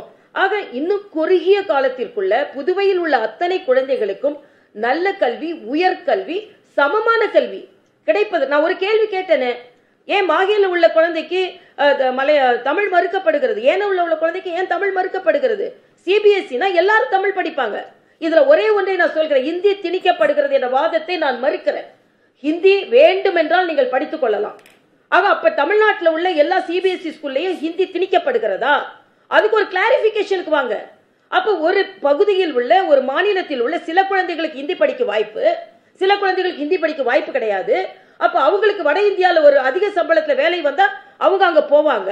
ஆனா நம்ம குழந்தைங்க ஹிந்தி படிக்கலன்றக்க அப்படியே இருப்பாங்க. அம்மா அனுமதிக்க வேண்டும். நாராயணசாமி அவர்கள் திரு கனகராஜ் ஒரு மாற்று கருத்தோடு இருக்கிறார். ஒரே ஒரு நொடி அனுமதியுங்கள். அவர்கள்தான் சமச்சீர் கல்வி என்பதற்கு ஆதரவாக இருக்கிறார்கள். நீங்கள் சமம் இல்லை என்று சொல்கிறீர்கள். திரு கனகராஜ். அதாவது நான் வந்து எல்லா இடத்துலையும் ஒரே மாதிரி இருக்கணும்னா இல்ல. கேர நான் கேக்குறேன், ஏன் சிபிஎஸ்இ கல்வி பள்ளிகள் ஏன் இங்க தனியார் மயமாட்டில் இருக்குது. ஒரு நிமிஷம் ஒரு நிமிஷம் நான் சொல்லி முடிச்சிடறேன். தனியாரை அதுக்கு பதில் சொல்ல சொல்லுங்க. திரு இல்ல கனகராஜ் தனியாரை பத்தி நான் பேசவே இல்லை. தனியார் வந்து நான் கண்ட்ரோல் பண்ண முடியாது. என்னை பொறுத்தளவில் அப்படி பேச முடியாதுல்ல. குழந்தைங்க படிக்கிறாங்கல்ல. தனியாரை பத்தி ஏன் பேச மறுக்கிறீங்க? குழந்தைங்க அங்க படிக்கிறாங்கல்ல. இல்ல. தனியார் கல்வி என்பது தனியா இல்ல. இல்ல. மக்கள் படிக்கிறார்கள். அந்த குழந்தைகள் கூட தான் இந்த குழந்தைங்க போட்டி போடணும். சமச்சீர் கல்வி என்று நீங்கள் சொல்லுகின்ற குழந்தைகள் அந்த தனியார் பள்ளிகளில் சிபிஎஸ்இ படிக்கும் குழந்தைகளோடு போட்டி போட வேண்டும். எப்படி போட்டி போடுவாங்க? தனியார்னா பேசவே இல்லை எப்படி புறந்தள்ள முடியும் அந்த கேள்விக்கு பதில். சொல்லுங்க. மாண்புமிகு ஆளுநர் ஒன்றை எனக்கு சொல்ல வேண்டும். நீங்க சொல்ற இந்த ஹிந்தியில படிச்சு அதெல்லாம் படிச்சு முப்பத்தி ஏழாவது முறையாக நீங்கள் ஆட்சிக்கு வந்திருக்கிறோம் என்று பெருமையாக பேசுகிற குஜராத்தில் ஜிஇஆர் எவ்வளவு? கிராஸ் என்ரோல்மெண்ட் ரேஷியோ எவ்வளவு? தமிழ்நாடு போறேங்க. ஒரு- ஒரு நிமிஷம். ஒரு- நிமிஷம். புதுச்சேரிக்கு நான். வாரேன். புதுச்சேரிக்கு வாரேன். நார்த் ஈஸ்டுக்கு போறீங்க குஜராத்துக்கு போறீங்க. இந்த தமிழ்நாடையும் புதுச்சேரியும் பேசுங்க நீங்க. இல்ல இல்ல இல்ல. ஒரு நிமிஷம் ஒரு நிமிஷம். நீங்க பேசுங்க. இல்ல தமிழ்நாட்டை பேசுங்க. மாண்புமிகு ஆளுநர் பேசுகிற போது அவர் பேசிய ஒவ்வொரு கருத்திலும் எனக்கு கருத்து வேறுபாடு இருந்தாலும் நான் அமைதி காத்தேன். சரி அதாவது நான் என்ன சொல்றேன்? குஜராத்தை ஒரு மாடலாக சொல்றீங்க. நான் அப்படி சொல்லும்போது என்ன கேட்குறேன்னா ஒரு முப்பது ஆண்டுகளுக்கு மேல் ஒரு இடத்தில் நீங்கள் ஆட்சி பொறுப்பில் இருந்தால் இதை அமுல்படுத்தி இருக்க வேண்டும். அதில் ஒரு மாற்றம் கண்டு இருக்க வேண்டும். அதில் ரொம்ப கீழே இருக்க நீங்கள் உங்களுடைய அபிப்பிராயப்படி ரொம்ப வேறுபாடு இருக்கிற தமிழ்நாட்டில் ஐம்பத்தி ஒன்று புள்ளி நாலு சதவீதம். குஜராத்தில் பாதி கூட இல்லை இருபத்தி ஒன்று புள்ளி மூணு சதவீதம். இதை எப்படி நீங்கள் ரேட் பண்ணுறீங்க அதில் தான் எங்களுக்கு பிரச்சனை இருக்குது ரெண்டாவது கேரளாவில் அப்படி இருக்கே இல்லை இல்லை இல்லை நான் சொல்லிடுறேன். கேரளாவில் அப்படி இருக்கே தமிழ்நாட்டில் அப்படி இருக்கேன்னு கேட்டீங்க. கேரளா அதற்கான மாடலை தேர்ந்தெடுக்கும். தமிழ்நாடு அதற்கான மாடலை தேர்ந்தெடுக்கும். நான் மாடல்னு பேசுகிறதெல்லாம் அரசினுடைய ரோல் சம்மந்தமாக தனியார் வந்து ஏதாவது ஒரு நாங்கள் வந்து ஒரு ஆப்பிரிக்கன் லாங்குவேஜை மட்டும்தான் கற்றுக் கொடுப்போன்னு கூட வச்சுட்டு போட்டோம் எனக்கு அதில் ஆட்சேபணம் கிடையாது. அப்புறம் நீங்கள் சொல்கிற அந்த குழந்தை கிடைக்கிறது இதுக்கு கிடைக்க வேண்டாமா? புதுவையும் அப்படி விரும்பித்தானே இதை தேர்ந்தெடுத்திருக்கிறது? ஒரு ஒரு ஒரு நிமிஷம் ஒரு நிமிஷம். புதுவை அல்ல. துணைநிலை ஆளுநரே புதுவை என்று மாறி விடுவாரா என்ன? அதெல்லாம் கிடையாது. மக்கள் கல்வி அமைச்சர். மக்கள் பிரதிநிதிகள் இருக்காங்க. மக்கள் பிரதிநிதிகள் விவாதிக்கட்டும். அவங்க வேணா அவங்க எல்லாத்துலயும் சொல்றது மாதிரி அவங்க வந்து கருத்து கேட்பு நடக்கட்டும். கருத்து கேட்பு நடக்கட்டும். இவங்க இவங்க நீட்டு வரும்போது இப்படி தான் சொன்னாங்க. சாதாரண ஏழை குழந்தைகள்லாம் சேர முடியல. நீட்டு வந்துட்டால் நீங்கள் வந்து அந்த மெரிட்லேயே போயிடுவாங்க ப்ரைவேட் காலேஜெல்லாம் கொள்ளையடிக்கிறது நின்று போயிடணும் உண்மையா? ஆளுநர் மனச்சாட்சியோடு பேசுவாரா? அவங்க மாநிலத்தில் அவரால் கட்டுப்படுத்த முடிஞ்சிருக்கா? இந்தியா முழுவதும் எங்கேயாவது கட்டுப்படுத்த முடிஞ்சிருக்கா? என்னையினால் சொல்ல முடியும். இருபது லட்சம் இருபத்தஞ்சி லட்சம் இல்லாமல் நீங்கள் எங்கேயும் போக முடியாது. அப்படி நான் சொன்னேன்னா அவங்க மாநிலத்தில் சொன்னேன்னா அவரால் நடவடிக்கை எடுக்க முடியுமா? அது பண்ண முடியாது. எனவே இந்த மாதிரி இவங்க ரெண்டாவது சிபிஎஸ்சியில் படித்தவங்கள்லாம் நிறைய ஐஏஎஸ்சில் பாஸ் பண்ணியிருக்காங்க ஐபிஎஸ்சில் பாஸ் பண்ணியிருக்காங்க நிறையா வந்து எக்கனாமிஸ்டாக வந்திருக்காங்க நிறையா வந்து சயின்டிஸ்டாக வந்திருக்காங்கன்னு ஏதாவது வச்சுருக்கீங்களா? சில இடங்களில் அவங்க என்ட்ரன்ஸில் வந்தால் கூட நீங்கள் தமிழ்நாட்டில் பிரபலமான மருத்துவர்கள் எல்லோரையும் எடுத்து பாருங்கள் அவங்க எல்லாம் எங்கே இருக்காங்கன்னு உங்களுக்கு தெரியும். யார் அவங்க எங்கே படிச்சுட்டு வந்தாங்க என்பதை சொல்ல முடியும். சிவன் மாதிரியான ஆட்கள் வந்து சிபிஎஸ்சியில் படிச்சுட்டு வந்தாங்களா? எங்கேருந்து படிச்சுட்டு வந்தாங்க? நீங்கள் அப்படி கம்பேர் பண்ணணுன்னா நீங்கள் டேட்டா நீங்கள் கவர்மெண்ட்டில் இருக்கீங்க டேட்டா வைங்க. இதில் இருக்கிறவங்க சிபிஎஸ்சியில் படித்து வந்தவர்கள் இந்த கேள்வி. இவ்வளவு வந்திருக்காங்க திரு என்று சொல்லணும்ல? பதிலை பெற்று விடலாம் அம்மா சொல்லுங்க. ஆ, ஒண்ணே ஒண்ணு மட்டும் சொல்லிடுறேன். அவங்க அதுக்கும் சேர்த்து சொல்லட்டும். வேலை வாய்ப்பை பற்றி சொன்னாங்க. வேலை ஒ- ஒரே ஒரு நிமிஷம் நீங்க வேலை வாய்ப்பை பற்றி சொன்னீங்க. தமிழ்நாட்டில் இருந்து வேலை வாய்ப்பில் தமிழர்கள் நிறைய பேர் நார்த் இந்தியாவில் படிச்சுட்டு வேலை பார்க்குறாங்க தமிழ்நாட்டில் நார்த் இந்தியாவில் இருந்து இங்க வந்தவங்க என்ன கேள்வியும் அதிகமாக. இருக்கிறீர்கள்? நீங்க சொல்லுங்க. அது பாண்டிச்சேரியா இருக்கட்டும் தமிழ்நாடு உங்களுக்கு தெரியும் நீங்க சொல்லுங்க. இல்ல இதெல்லாம் எல்லாம் வெத்து வெத்து விவாதங்கள் இதையே திருப்பி திருப்பி வச்சிட்டு இருப்பாங்க. நான் சொல்றது முத கேளுங்க. அதாவது தனியார்ல பிள்ளைங்க படிக்கும்போது ஏன் அரசாங்க பிள்ளைங்க படிக்க கூடாதுன்னு நான் ஒரு கேள்வி கேட்டேன் அதுக்கு பதில் கிடையாது. இன்னொன்று குஜராத் மாடலை இப்ப எடுக்கிறாங்க. நாங்க புது வைக்க தமிழ்நாடுன்னு ஒரு மாடலை கிரியேட் பண்ணாங்களாம். கேரளான்னு ஒரு மாடலை கிரியேட் பண்ணாங்களாம். புதுச்சேரின்னு ஒரு மாதிரியை நாங்க கிரியேட் பண்றோம். அங்க பன்முகத்தன்மை இருக்கிறது ஏன் பிரெஞ்சு இருக்கு? அது ஒரு தேசிய நீரோட்டத்துல உள்ள ஒரு மாநிலம். அங்க மற்ற மொழி பேசுகின்ற மக்கள் இருக்கிறார்கள். அதை சார்ந்துள்ள இடம் இருக்குது. அது வந்து வேறு மாதிரி பூகோள ரீதியாக நான் திருப்பி திருப்பி கேட்கிறேன் மாகேக்கு என்ன கேள்வி? ஏனத்துக்கு என்ன கேள்வின்னா அதுக்கு பதில் இல்லை. அதே மாதிரி சிபிஎஸ்சியில் படித்த குழந்தை அப்போ தனியார் பள்ளியில எதுக்கு அதிக கட்டணம் செலுத்தி பல பேர் நான் அரசியல்வாதியோட பிள்ளைங்க எத்தனை பேர் சிபிஎஸ்இ பள்ளியில படிக்கிறாங்க? மாகேவிலும் ஏனாமிலும்? அந்த உள்ளூர் மாநிலம் தங்கள் பாடத்திட்டத்தின் மேல் வலுவான நல்ல மதிப்போடு இருந்தால் அவர்கள் போராடி இருப்பார்கள். இங்கே தமிழகம் அப்படி இருக்கிறது. அதை சார்ந்த கட்சிகள் புதுவையில் போராடுகின்றன என்று எடுத்துக்கொள்ளக் கூடாதா இல்ல இல்ல அதெல்லாம் எடுத்துக்க முடியாது. ஏன்னா தமிழ் படிக்க வைப்பது காரைக்காலும், கேரளா பேட்டனை வந்து மாகேயும் இல்ல இல்ல ஒரு நிமிடம். சிவா ஒரு- ஒரு ஒரு நொடி நிமிடம். ஒரு ஒரு- ஃபாலோ பண்றாங்க. ஒரு நிமிடம். ஒரு நிமிடம். ஃபாலோ பண்றாங்க. தமிழ் படிக்க முடியலையே. அண்ணன் சிவா சொல்லட்டும். மாகேல உள்ள குழந்தைக்கு தமிழ் மறுக்கப்படுகிறது. ஏனத்துல உள்ள குழந்தைக்கு தமிழ் மறுக்கப்படுகிறது. அதே மாதிரி சிபிஎஸ்இ பள்ளியில ஏன் அப்ப எல்லாரும் போய் பணத்தை கட்டி அதிகமா சிபிஎஸ்இல சேர்க்கிறாங்க? அது மட்டும் இல்ல தமிழகத்தை பற்றி சொல்லிக் கொண்டிருக்கிறீர்கள். பத்தாவது வரைக்கும் கட்டாயமாக தமிழ் கொண்டு வர வேண்டும் என்று இன்று உயர் நீதிமன்றம் அதுக்கு கேள்வி கேட்டிருக்கு. ஏன் நீங்க அதை கொண்டு வர முடியலன்னு கேள்வி கேட்டிருக்கு. மூணு லட்சம் பேரும் நாலு லட்சம் பேர் எழுதுனதுல நாற்பத்தி ஏழாயிரம் பேர் தமிழ்ல ஃபெயில் ஆயிருக்காங்க தமிழ்நாட்டுல. இந்த அழகுல தான் நீங்க தமிழை இங்க கொண்டு வந்து அது குஜராத்லயும்? அசர் கமிட்டியின் அறிக்கையும் அதைத்தானே சொன்னது. எல்லோருக்கும் சிபிஎஸ்இ அது பள்ளிகளிலேயே அந்த குறைபாடுகளை சொன்னது. எது? இல்ல, அசர் கமிட்டியின் அறிக்கைகள் போன்றவை கூட சிபிஎஸ்இ பாடத்திட்டத்தை பின்பற்றும் பிரபலமான கல்வி நிறுவனங்களில் எட்டாம் வகுப்பு மாணவனுக்கு ஐந்தாம் வகுப்பு கணிதத்தை கூட போட தெரியவில்லை என்று சொன்னதும் உண்டு. ஆக அனைத்திலும் குறைபாடுகள் இருக்கத்தான் செய்யும். நிறைகளும். இருக்கத்தான் செய்யும். இல்ல, இதை வலிந்து திணிக்கிறார்களோ. என்று விமர்சிக்கிறார்களே அதுக்காக தான் கேட்கிறேன். இல்ல எந்த எங்கேயுமே எதுவுமே திணிப்பில்ல. ஒன்றில் இருந்து ஐந்து வரை குழந்தைகள் நல்லா தானே படிச்சிட்டு இருக்காங்க? சிபிஎஸ்இ பள்ளியில அதே புதுச்சேரியில சிறப்பா தானே படிச்சிட்டு இருக்காங்க? அதுல எந்த குறையும் யாரும் கண்டுபிடிக்கலையே? நீங்க அதை assembly ல விரிவுபடுத்தணும்னு discuss நாங்க பண்ணுங்க. சொல்றோம். அதை ஏன் விரிவுபடுத்த கூடாது ஆஹா எல்லா அதாவது சில கொள்கை முடிவுகளை எடுக்க வேண்டும் என்று முடிவு எடுத்தால் அதை எடுத்துத்தான் ஆக வேண்டும். அது அந்த மக்களுக்கு. நல்லதுக்காகத்தான் எடுக்கிறோன்றத முடிவை நாங்க சொல்றோம். அதனால நான் கேட்கிறேன் தமிழகத்துல எல்லா முடிவுகளையும் நீங்க எதிர்க்கட்சியில கேட்டுதான் எடுத்து முடிக்கிறீங்களா? கல்வி அப்படியா எல்லா விவாதம் வச்சுதான் எடுத்து முடிக்கிறீங்களா?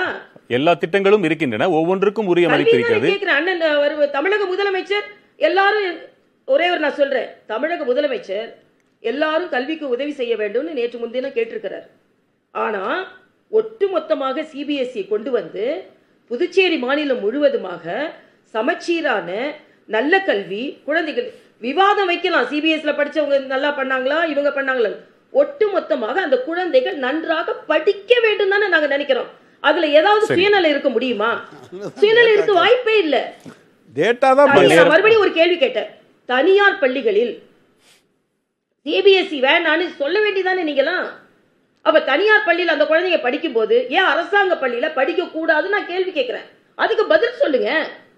உங்களுக்கு சிபிஎஸ்சி மேல நம்பிக்கையே இல்லைன்னா பணம் கட்டி கூட தமிழ்நாட்டுல வேணாங்க. கேரளால வேணாங்க. எல்லாரையும் சமச்சீர் கல்வி கொண்டு வாங்க. சிபிஎஸ்இ முழுவதுமாக துடைத்து எறியுங்கள் தமிழ்நாட்டுல சொல்லுங்க பார்க்கலாம் நான் கேட்கிறேன். இல்ல இல்ல நான் அப்ப அப்படி பணக்கார பிள்ளைங்க படிக்கலாம் அது ஏழை அது பிள்ளைங்கள் அரசாங்க பள்ளிகள் படிக்க கூடாதா நான் கேள்வி கேட்கிறேன். இல்ல இல்ல இல்ல இல்ல நீங்க தப்பா இன்டர்பிரட் பண்றீங்க. எல்லா ஸ்ட்ரீமும் ஏழை இருக்கட்டும் பிள்ளைகள் தனியார் சிபிஎஸ்இ படிக்க திரு கூடாதா கனகராஜ் ஒரே ஒரு வேண்டாமா நொடி. என்னமோ அது தங்கத்தட்டுல வச்சிருக்கிற மாதிரி சொல்லிட்டு இருக்கீங்க. நான் அதைத்தான் கேட்டேன். நீங்க டேட்டாவை அடிப்படையாக கொண்டு பேசுங்கன்னு சொன்னா டேட்டாவையே பேச மாட்டேன். இது கிடைச்சா அது கிடையக்கூடாதான்னு கொடுப்போங்க. நான் என்ன டேட்டாவை கொடுங்க. கொடுங்க. நான் விவாதம். என்றால் விவாதம் என்றால் விவாதம் என்றால் உண்மையை தேடுவதற்கான வாய்ப்பா இருக்கிறதே தவிர ஜெனரல் நான். அதான் நான் சொல்றேன். நீங்க இதை நான் நீங்க குஜராத்ல நீங்க. குஜராத்ல நீங்க ஜிஆர் ரேஷியோ நான் இல்ல, சொல்றேன். நீங்க மறுங்க. படிச்சவங்க எல்லாம் நான் மறுபடியும் நான் சொல்றேன். சிபிஎஸ்இ ல படிச்சவங்க பிரயோஜனம் இல்லாம போனாங்க நீங்க எனக்கு டேட்டா கொடுங்க. அப்புறம் நான் கொடுக்குறேன். நேரம் நான் அப்படி நிகழ்ச்சியில் ஒருபோதும் பிள்ளைங்க இருந்து ஏன் ஓடுறீங்கன்னு நான் கேக்குறேன் நான் ஒருபோதும் ஏன் அப்படி ஓடுறீங்க? சொல்லலையே. எல்லா பணக்காரங்களுக்கும் தமிழிசை அம்மா பெரிய நேரம் ஒதுக்கி இந்த நிகழ்ச்சியில். பங்கேற்றமைக்கு நெஞ்சார்ந்த நன்றி. ஸ்கூல் ஏன் நடத்துறாங்க? ஏழை குழந்தைகளுக்கு நல்ல கல்வி வேண்டும். அதாங்க எங்க கொள்கை. திரு சிவா உங்களிடம் கேள்விகளை முன்வைக்கிறேன். ஆளுநர் விரிவாகவே சொன்னாங்க இது இந்தி திணிப்பு முயற்சி அல்ல எதையும் திணிக்கவில்லைன்னு சொன்னாங்க. சிபிஎஸ்இ பாடத்திட்டத்தை படித்தால் நான் இப்படி மோசமடைந்து விட்டேன் என்று எந்த புள்ளி விவரம் உங்களிடம் இருக்கிறதுன்னு கேட்டாங்க. இன்னும் பலவற்றை அடுக்கினார்கள். மொத்தத்தில் மாணவர்களுக்கு ஒரு சமமான பணக்காரர்களைப் போன்று ஏழை மாணவர்களும் படிக்கக்கூடாதா என்ற கேள்வியை வைத்தார்கள். இதற்கெல்லாம் உங்கள் பதில் என்ன? கவர்னர் பிச்சனுடைய துணைநிலை கவர்னர் அவர் வந்து அவர் கவர்னருன்றதை தாண்டி எப்படி வந்து ஒரு பாரதிய ஜனதா முகமாக பேசினாருன்னு நீங்கள் கவனிச்சிங்க. அதாவது இதில் வந்து முழுக்க முழுக்க ஒரு தேர்ந்தெடுக்கப்பட்ட அரசாங்கம் தேர்ந்தெடுக்கப்பட்ட அரசாங்கம் சட்டமன்றத்தில் விவாதம் இல்லாமல் சட்டமன்றத்தில் விவாதம் இல்லாமல் பேசாமல் ஒரு முதலமைச்சர் அறிவிக்காமல் அவங்க தமிழகத்தை சுட்டிக்காட்டினாங்க தமிழகத்தில் எல்லாவற்றிற்கும் கருத்து கேட்கிறீர்களா என்று கேட்டாங்க. புதுவைக்கும் அது பொருந்தும் தானே அந்த கேள்வி. எல்லாவற்றிற்கும் இப்படி விவாதங்கள் வைத்துத்தான் நீங்கள் அமல்படுத்துகிறீர்களா? தமிழகத்தில் வந்து நிச்சயமாக தமிழகத்தில் ஒரு கேபினெட்டில் கூடி முடிவெடுத்து தான் அது போலாம் விஷயங்களை செய்வாங்க. எடுத்த எடுப்பில் வந்து ஒரு மத்திய அமைச்சர் ஒரே விட்ட ஒரே நாளில் கேட்டு ஒரே நாள் முடிவெடுத்து அக்டோபர் மாதம் பதினாலாம் தேதி கேட்டு பதினாறாம் தேதி யாரும் அறிவிக்க மாட்டாங்க. இதுபோல் வந்து ஒரு மாநிலத்தை வந்து ஜனநாயக மரபுகளெல்லாம் மீறி எதேச்சிகாரமாக அதிகார ஒரு தோணையில் வந்து சொல்லக்கூடிய மாநிலமாக இந்த மாநிலம் மாறி போயிடுது. அதை விட வந்து இத்தனை ஆண்டு காலம் இந்த ஒன்றரை வருஷமாக அவங்ககிட்ட போராடின்னு இருக்காங்க டீச்சர் கேட்டு. நானூறு பள்ளிகளில் இரநூத்தி எண்பத்தி நாலு டீச்சர் இல்லை. பல வகுப்பு நடத்துறதுக்கு ஆசிரியர் இல்லைன்ற கோரிக்கை வச்சுருக்காங்க. இது வரைக்கும் அதை பற்றி காதல் வாங்கிக்கல. ஒட்டுமொத்த புதுச்சேரிக்கு வந்து ஒரே ஒரு கிரவுண்டு இருக்குது. காரைக்கால் மாகையில் ஒரு ஒரு கிரவுண்டு இருக்குது. மத்திய அரசு பல கிரவுண்டில் அமைக்கிறேன்னு சொல்லிட்டு கல்வி அமைச்சர் அறிவிக்கிறாரு. இங்கே வந்த அமைச்சர் பாண்டிச்சேரியிலையும் செய்கிறேன்னு சொன்னாங்க. சொல்லி ஒன்றரை வருஷம் ஆச்சு. இது வரைக்கும் ஒரு கிரவுண்டையும் கூட இங்கே கொண்டு வரல. இவங்க மத்திய அரசினுடைய பிரதிநிதியாக அந்த மாநிலத்தில் இருக்கிறவங்க ஒழுங்கான கட்டுமானங்கள் பல பள்ளியிடத்துக்கு வந்து எல்லாமே வந்து ஷிஃப்ட் ஸ்கூலாக நடக்குது. எல்லா பள்ளியிடமும் ஷிஃப்ட் ஸ்கூலாக நடக்குது. அரசு பள்ளி எல்லாமே. எல்லா இடத்துலையும் வந்து அதிகமான ஒரே கிளாஸ் ரூமில் மூணு கிளாஸை வச்சு நடத்தக்கூடிய மோசமான நிலைமைலாம் இருக்குது. இதெல்லாம் சுட்டி காட்டி இருக்கிறோம் இன்றைக்கி வந்து ஒரு வாத்தியார் கூட பத்து வாத்தியார் எடுக்கிறதுக்கு நூறு வாத்தியார் எடுக்கிறதுக்கு இன்றைக்கி நூறு வாத்தியார் ட்ரான்ஸ்ஃபர் போட்டாங்க எல்லாம் ஸ்ட்ரைக் பண்ணியிருக்காங்க. வாத்தியாரை புதுசாக எடுக்க சொல்லி கேட்டு. இப்படி பல வகையிலையும் அந்த மாநிலத்துக்கு வந்து எதையுமே செய்யாமல் இப்படிப்பட்ட மாய்மாலமான திட்டங்களை சொல்லி பெரிய அளவில் நாங்கள் செய்கிறோம் செய்கிறோம் செய்கிறோம்னு சொல்லிட்டு தொடர்ந்து ஒரு ஒரு மாயை ஏற்படுத்தினுக்காங்க அதை விட கடந்த காலங்களில் வந்து பள்ளி ஒரு ரூபாய்க்கு வந்து ஸ்கூல் பஸ் விட்டுருந்தாங்க. அது இந் போன மாதம் வரைக்கும் கொடுக்கவே இல்லை. ரெண்டு முட்டை போட்டிருந்தாங்க. அதை கொடுக்கல. நல்ல சாப்பாடு கொடுத்துருந்தாங்க. அது கிடையாது. லேப்டாப் கொடுக்குறேன்னாங்க சைக்கிள் கொடுக்குறேன்னாங்க கொடை கொடுக்குறேன்னாங்க எதையுமே கொடுக்கல. இப்படி நிறைய பேசக்கூடியவங்க நிறைய பேசக்கூடியவங்க இந்த மாணவர்களுக்கு எதாவது செஞ்சுக்கிறாங்களா எதுவுமே கிடையாது. இன்றைக்கி மற்ற மாநிலத்தை பற்றி பேசுறதுக்கு உங்களுக்கு ஒன்றும் கிடையாது. நாம் வந்து புதுச்சேரியில் இருக்கக்கூடிய தனியார் பள்ளியை பற்றி பேசவே இல்லை. புதுச்சேரியில் இருக்கிற தனியார் பள்ளி எப்படி நடத்துகிறாங்களோ அதை பற்றி நம்ம கவலைப்படலை. புதுச்சேரின அரசு பள்ளி ஏழை எளிய இருக்கிற அரசு பள்ளியை வந்து அந்த பிள்ளைங்களை வந்து ஒரு ரிக்ஷா தொழிலாளியும் கூட்டு வேலை செய்கிறவங்களும் கூலி தொழிலாளியும் எட்டு அந்த பள்ளி ஸ்கூலில் படிக்க வைப்பாங்க. அந்த பிள்ளைங்களுக்கு வந்து டியூஷன் சொல்லித் தரத்துக்கோ போகிறதுக்கோ யாரும் இருக்க மாட்டாங்க. அது போன்ற சூழ்நிலை அந்த பிள்ளைங்களுக்கு வந்து அரசு உதவியெல்லாம் கொடுக்குறோம் நம்ம. எல்லா உதவியும் கொடுத்து அவங்கள அப்படியே மேலே கொண்டு வரணும்னு நினைக்கிறோம். இதுபோல் அவங்க ட்ராப் கொடுத்தீங்கன்னா ரொம்ப அழுத்தமான கல்வியை வந்து திடீர்னு கொடுத்தீங்கன்னா அந்த பள்ளியில் பிள்ளைங்க ஸ்கூலை விட்டுட்டா ட்ராப் அவுட் ஆகும். அந்த குழந்தை தொழிலாளராக மாறுவாங்க. அவங்க வேறு வேறு ஆக்டிவிட்டீஸ் போவாங்க. இதெல்லாம் கொஞ்சம் உணரணும். அது மட்டும் இல்லை ஐந்தாவது வரைக்கும் படிச்சவங்க ஆறாவது போகிறது பரவாயில்ல. ஏழு எட்டு ஒம்பது படி போவாங்க. இதையெல்லாம் தாண்டி புதுச்சேரியில் இப்போ ஒரு விஷயம் நடந்திருக்கு மூணு நாளைக்கு முன்னாடி நடந்த ஒரு கூட்டத்தில் ஆசிரியர்லாம் ஒன்றா சேர்ந்து எங்களால் வந்து ஏழு எட்டு வரைக்கும் நடத்த முடியும். பிஜி முடிச்சுட்டு கிளாஸ் எடுத்துன்னு வாதியாருங்க இந்த சிலபஸ் எங்களால் நடத்த முடியாது. எங்களுக்கு ஒரு வருஷம் நீங்கள் ஃபுல் ட்ரைனிங் கொடுக்கணும். கடுமையான ட்ரைனிங் கொடுக்கணும்னு சொல்லியிருக்காங்க. இதெல்லாம் மறைச்சிட்டு வேக வேகமாக எதுக்கோசம் செய்கிறாங்க எங்கள் மாநிலத்தில் எங்களை ஊடுருவி இவ்வளோ திணிக்கக்கூடிய அவசியம் உங்களுக்கு என்ன வந்தது? நாங்கள் என்ன அப்படி இருந்துக்கிறோமா? புதுச்சேரி மாநிலத்தை வந்து தமிழகத்தை இணைக்கும் போது எதிர்த்து நின்னவங்க. அவங்க பேசும்போது ஒரு தோழர் சொன்னார் இது வந்து மத்திய அரசு நீரோட்டத்தில் கலந்துட்டு ஒரு காலம் கலக்க மாட்டோம். ஆரோவில் எங்களோட கம்பேர் பண்ணுறாரு அது ஒரு தனி சிட்டி தமிழ்நாடு பகுதியில் இருக்கக்கூடிய ஒரு தனி சிட்டி ஆரோவில் சிட்டின்றது இன்டர்நேஷனல் சிட்டி அது. அதுபோல் எங்கள் எல்லாத்தையும் குழப்பிக்க வேணாம். பாண்டிச்சேரியில் மும்மொழி கொள்கை இருக்குன்னு சொல்லியிருக்காங்க. பாண்டிச்சேரியில் ஒரு குறிப்பிட்ட பள்ளியிடத்தில் மட்டும் பிரெஞ்சு ஆதிக்கம் உள்ள பகுதிகளில் பிரெஞ்சு மக்கள் வசிக்கக்கூடிய பகுதிகளில் பிரெஞ்சு கிளாஸ் ஒரு கிளாஸாக இருக்கும் விருப்ப பாடமாக இருக்கும் ஆனால் சிபிஎஸ்சியில் வந்து விருப்ப பாடமாகவும் இல்லை கட்டாய பாடமாகவும் தமிழ் இல்லை. இதெல்லாம் நாங்கள் வந்து கேட்டு அவங்ககிட்ட வந்து நம்ம சொல்லிட்டு இருக்கோம். மக்களுடைய பிரச்சனை வந்து நன்றி நன்றி சங்கரநாராயணன். பேக் இப்போ அவருடைய திராவிட முன்னேற்ற கழக தோழர் சொன்னதுக்கும் நம்முடைய கனகராஜ் ஜன்னன் சொன்னதுக்கும் நிறைய முரண்பாடுகள் இருக்கு. அதாவது கிராஸ் சிவா என்ரோல்மெண்ட் நேரம் கடந்துட்டோம். Shankara gross Narayanan enrolment. Ratio வந்து பெருமையா சொல்றாங்க. தமிழ்நாட்டிலேருந்து படித்து போனவங்கலாம் வட மாநிலத்தில் போய் வேலை பார்க்குறாங்க. வட மாநிலத்துக்கு வந்தவங்கலாம் வந்து படிக்காதவங்கன்னு சொல்கிறாங்க அது வந்து தவறு. இப்போ தாராவின்னு பகுதி இருக்க மகாராஷ்டிராவில் அங்கெல்லாம் என்ன படித்து தமிழர்களாக இருக்கிறாங்க. இந்த migration is happening in all the sectors படிச்சவங்க படிக்காதவங்க எல்லா மாநிலத்துலேருந்து எல்லா மாநிலத்துக்கும் போகிறாங்க இப்போ பாருங்க இவங்க என்ன சொல்கிறாங்க போஸ்ட் ஆஃபீஸில் ஃபுல்லாக நார்த் இந்தியன்ஸ் வேலை பார்க்குறாங்க. பேங்கில் ஃபுல்லாக நார்த் இந்தியன்ஸ் வேலை பார்க்குறாங்க. ரயில்வே துறையில வந்துட்டாங்கன்னு சொல்கிறாங்க அப்போது எல்லா துறைகளிலுமே படித்தவங்க படிக்காதவங்க ஈக்குவலாக போகிறாங்க அப்போ நம்ம வந்து ஒரு ஜி இந்த கிராஸ் என்ரோல்மெண்ட் ரேஷியோ மட்டும் வச்சுட்டு நம்ம எவ்வளோ நாளைக்கு நம்ம வந்து பண்ணுவோம்? அதாவது முகம் மட்டும் அழகாக இருக்குது கை காலெல்லாம் சுமைப்பே இருக்குது. இப்போ எனக்கு என்ன ஏழை தொழிலாளி பையன் படிக்க முடியாது அப்படிங்கிறாங்க ஒரு ஒரு ஒரு கட்டத்தில். தமிழ்நாடு வளர்ந்துட்டு சொல்கிறாங்க இன்னொரு கட்டத்தில். அப்போ எது ஏற்றுக்கிறது அப்போ நீங்கள் வளர்ந்துருச்சுன்னா எல்லாத்தையும் வளரணும். இப்போ அப்ப தாராவியில் ஸ்கூல்ல- படிக்க முடியாது. ஸ்கூல்ல படிக்கிறதுக்கு அடிப்படை வசதி இல்ல. ஆனா காலேஜ்ல படிச்சுட்டாங்கிறது வந்து அது என்ன விவாதம் இல்ல தெரியல. அந்த மாநில இப்ப தாராவியில் இருக்கிறவங்க இங்க வர மீண்டும் விரும்பிவிட்டால் முடிவெடுத்து விட்டால் அவர்களை தாங்கும் திறன் தமிழகத்திற்கு இல்லைன்னு நினைக்கிறீங்களா? இல்ல இருக்கு சார். அப்போ இங்க இருந்து தேவை, இந்த மாநிலத்தின் கொள்திறன். முடிச்சுட்டு வந்து ஒயிட் கால் ஜாபுக்காக மகாராஷ்டிரா போனாங்களா? அல்லது வந்து கேரளால போய் டிக்கெட் வச்சு போன போன தமிழர்கள்லாம் வந்து பிஎஸ்சி பிகாம் படிச்சுட்டு போயிருக்காங்களா? எப்போ போனாங்க? சார்? நான் என்ன சொல்கிறேன் சார் இப்போ இப்போ ஒரு பிஇ படித்த பையனே வந்து அவன் படித்த ஜாபுக்கு வேலை கிடையாது தமிழ்நாட்டில் இல்லை. ஒரு ஆசிரியர் தொழிலுக்கு நான் வந்து ரெக்ரூட் பண்ணச்சுல பிஇ மெக்கானிக்கல் இன்ஜினியரிங் படித்த ஒரு லேடி எல்கேஜி கிளாஸ் எடுக்க வராங்க. தமிழகத்திலேயே நீங்கள் கிராஸ் என்ரோல்மெண்ட் ரேஸை பற்றி பேசுகிறீங்க கிராஸ் எஜுகேட்டட் ரேஷியோ எத்தனை பேர் வெளியே வரான்? வெளியில வர குழந்தைங்க குழந்தைங்களுக்கு தமிழ்நாட்டுல தமிழ்நாட்டு அரசே வேலை வாய்ப்பு உருவாக்கி கொடுக்கறதா? அதை பத்தி யாரும் பேச மாட்டேங்கிறாங்க. ஒன்லி கிராஸ் என்ரோல்மெண்ட் ரேஷியோ இந்தியாலே தமிழ்நாட்டுல ஜாஸ்தி இருக்குது. சரி எங்க அப்படி படிச்சுட்டு வந்தவங்களுக்கு வேலை இப்போ குஜராத்தையும் தமிழ்நாட்டையும் நம்ம கம்பேர் பண்ணுவோம். சரி. குஜராத்தில் கடந்த ஒரு வருடத்தில் அரசு மற்றும் பொதுத்துறை நிறுவனங்களில் என்ன வேலை கொடுத்துருக்காங்க? சார் வேலை இல்ல, இல்லா நீங்க நீங்க நீங்க வந்து அது எல்லாத்துக்கும் பொதுலாம் சொல்லக்கூடாது. ஏன்னா என்னைய பொறுத்தளவுல நீங்க ஒரு இடத்துல ஒரு நிமிடம் கல்வி. கற்றவர்களுக்கு வாய்ப்பு. அதிகமாக இருக்கிறது என்று சொன்னால் நீங்க அதை டேட்டாவோட தான் சொல்லணும். ஜென்ரலா இப்படி இருக்கு அப்படி இருக்கு. கூடுதலா படிச்சுட்டு வந்தாங்கன்னா வேலை இல்லாதவங்க இருப்பாங்க நிச்சயமா. இல்லை சார் அது படித்த வேலைக்கு வேலை வாய்ப்பு நம்மகிட்ட இல்லைங்கிற. அது ஏதாவது ஒரு ஒரு ஒரு அவன் வந்து மெக்கானிக்கல் இன்ஜினியரிங் படிச்சுட்டு ஸ்விக்கி சொமேட்டோவில் போய் டெலிவரி பாயாக இருக்கிறான் தமிழகத்திலேயே. அப்போ தமிழகத்தில் வந்து நம்ம எல்லாத்துலேயும் உயர்ந்துட்டு சொன்னோம் இல்லையா? ஜிஆர்ஏ மட்டும் சொன்னால் போதாது. வேலைவாய்ப்பு பிரைமரி எஜுகேஷன் எல்லாத்துலேயுமே நாங்கள் அகேடாக இருக்கோம்னு சொல்லணும். அதாவது ஒன்லி ஃபார் இந்த ஹையர் எஜுகேஷன்ல மட்டும் அகேடா இருக்குன்னு சொல்லக்கூடாது நம்ம. அதான் என்னோட தாழ்மையான கருத்து. நீங்க தோழர்கள் நீங்க. டேட்டாவை கேளுங்க. அரசு கோரிக்கை வைங்க. எங்களை மாதிரி சப்போர்ட் பண்றோம். குறைந்தபட்சம் எதிர்பார்ப்பது மக்களிடையே ஒரு கருத்து கேட்பு மக்கள் பிரதிநிதிகள் மத்தியில் ஒரு விவாதம். இதற்காவது உறுதி கொடுப்பீர்களா?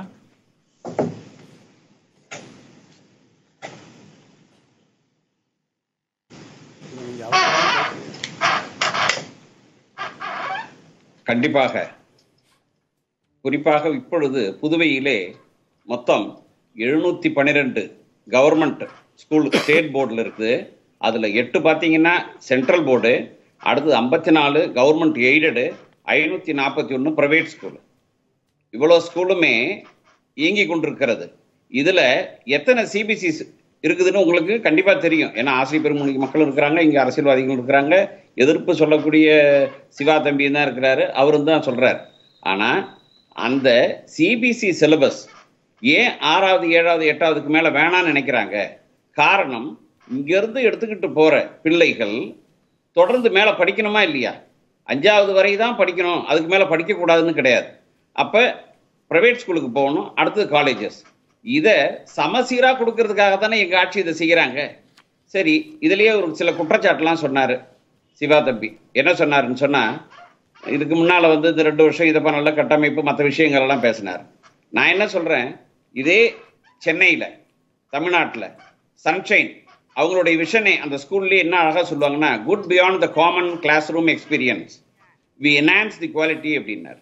அதுக்கு அர்த்தமே பார்த்தீங்கன்னா ஏன்? அப்போ தமிழகத்தில் தரமே இல்லையா? அப்போ ரொம்ப சிம்பிளான ஒரு எளிமையாக சொல்கிறேன் எல்லாருக்கும் புரிகிற மாதிரி. ரெண்டு குழந்தைங்களை பெற்ற பெற்றோர்கள் அவங்க அந்த பிள்ளைகளை தரமான கல்வி தரணுன்றதுக்காக அவங்க என்ன பண்றாங்க? சிபிஎஸ்சி ஸ்கூலுக்கு கஷ்டப்பட்டு பணம் கட்டி வட்டிக்கு வாங்கிலாம் கட்டி படிக்க வைக்கிறாங்க. படிக்க வச்சு அவங்க பன்னிரெண்டாவது முடிக்கும் பொழுது குறைந்தபட்சம் பதினஞ்சு லட்சம் ரூபாய் கடங்காரனா இருக்கிறான் அந்த பெற்றோர்கள். அந்த பெற்றோர் கடங்காரனோ ஆகாம இருக்கிறதுக்காக தான் இந்த சமுதாயத்துல அவங்கள பாதுகாக்கிறதுக்காக தான் இந்த சிபிஎஸ்இ சிலபஸ் கொடுக்கறோம்னு சொன்னா அவங்க ஏன் இங்க இருந்து எடுத்துக்கிட்டு போய் பிள்ளைங்களை அங்க படிக்க. வைக்கணும்? தரம் இரண்டாம் பட்சம் என்றாலும் கூட மக்கள். விட்டாலும் அங்கே செல்லத்தானே போகிறார்கள். அவர்கள். செலவையாவது குறைப்போம் என்கிறீர்கள். நமது கோரிக்கை மக்களின் கோரிக்கை மக்கள் ஒன்றுபட்டு சிந்தித்தால் என்ன முடிவு கிடைக்குமோ அதன்படி அரசு செயல்பட வேண்டும். குறைந்தபட்சம் மக்கள் பிரதிநிதிகளை கலந்தாலோசித்து செயல்பட வேண்டும். உங்கள் நாள் ஐவரின் பங்களிப்புக்கும் மிக்க நன்றி. மற்றொரு நேர்பட பேசு நிகழ்ச்சியில் மீண்டும் சந்திக்கலாம். வணக்கம். எதிர்த்து பேசிட்டு? மக்கள் தங்களுடைய பங்களிப்பை அளிக்க வேண்டும்.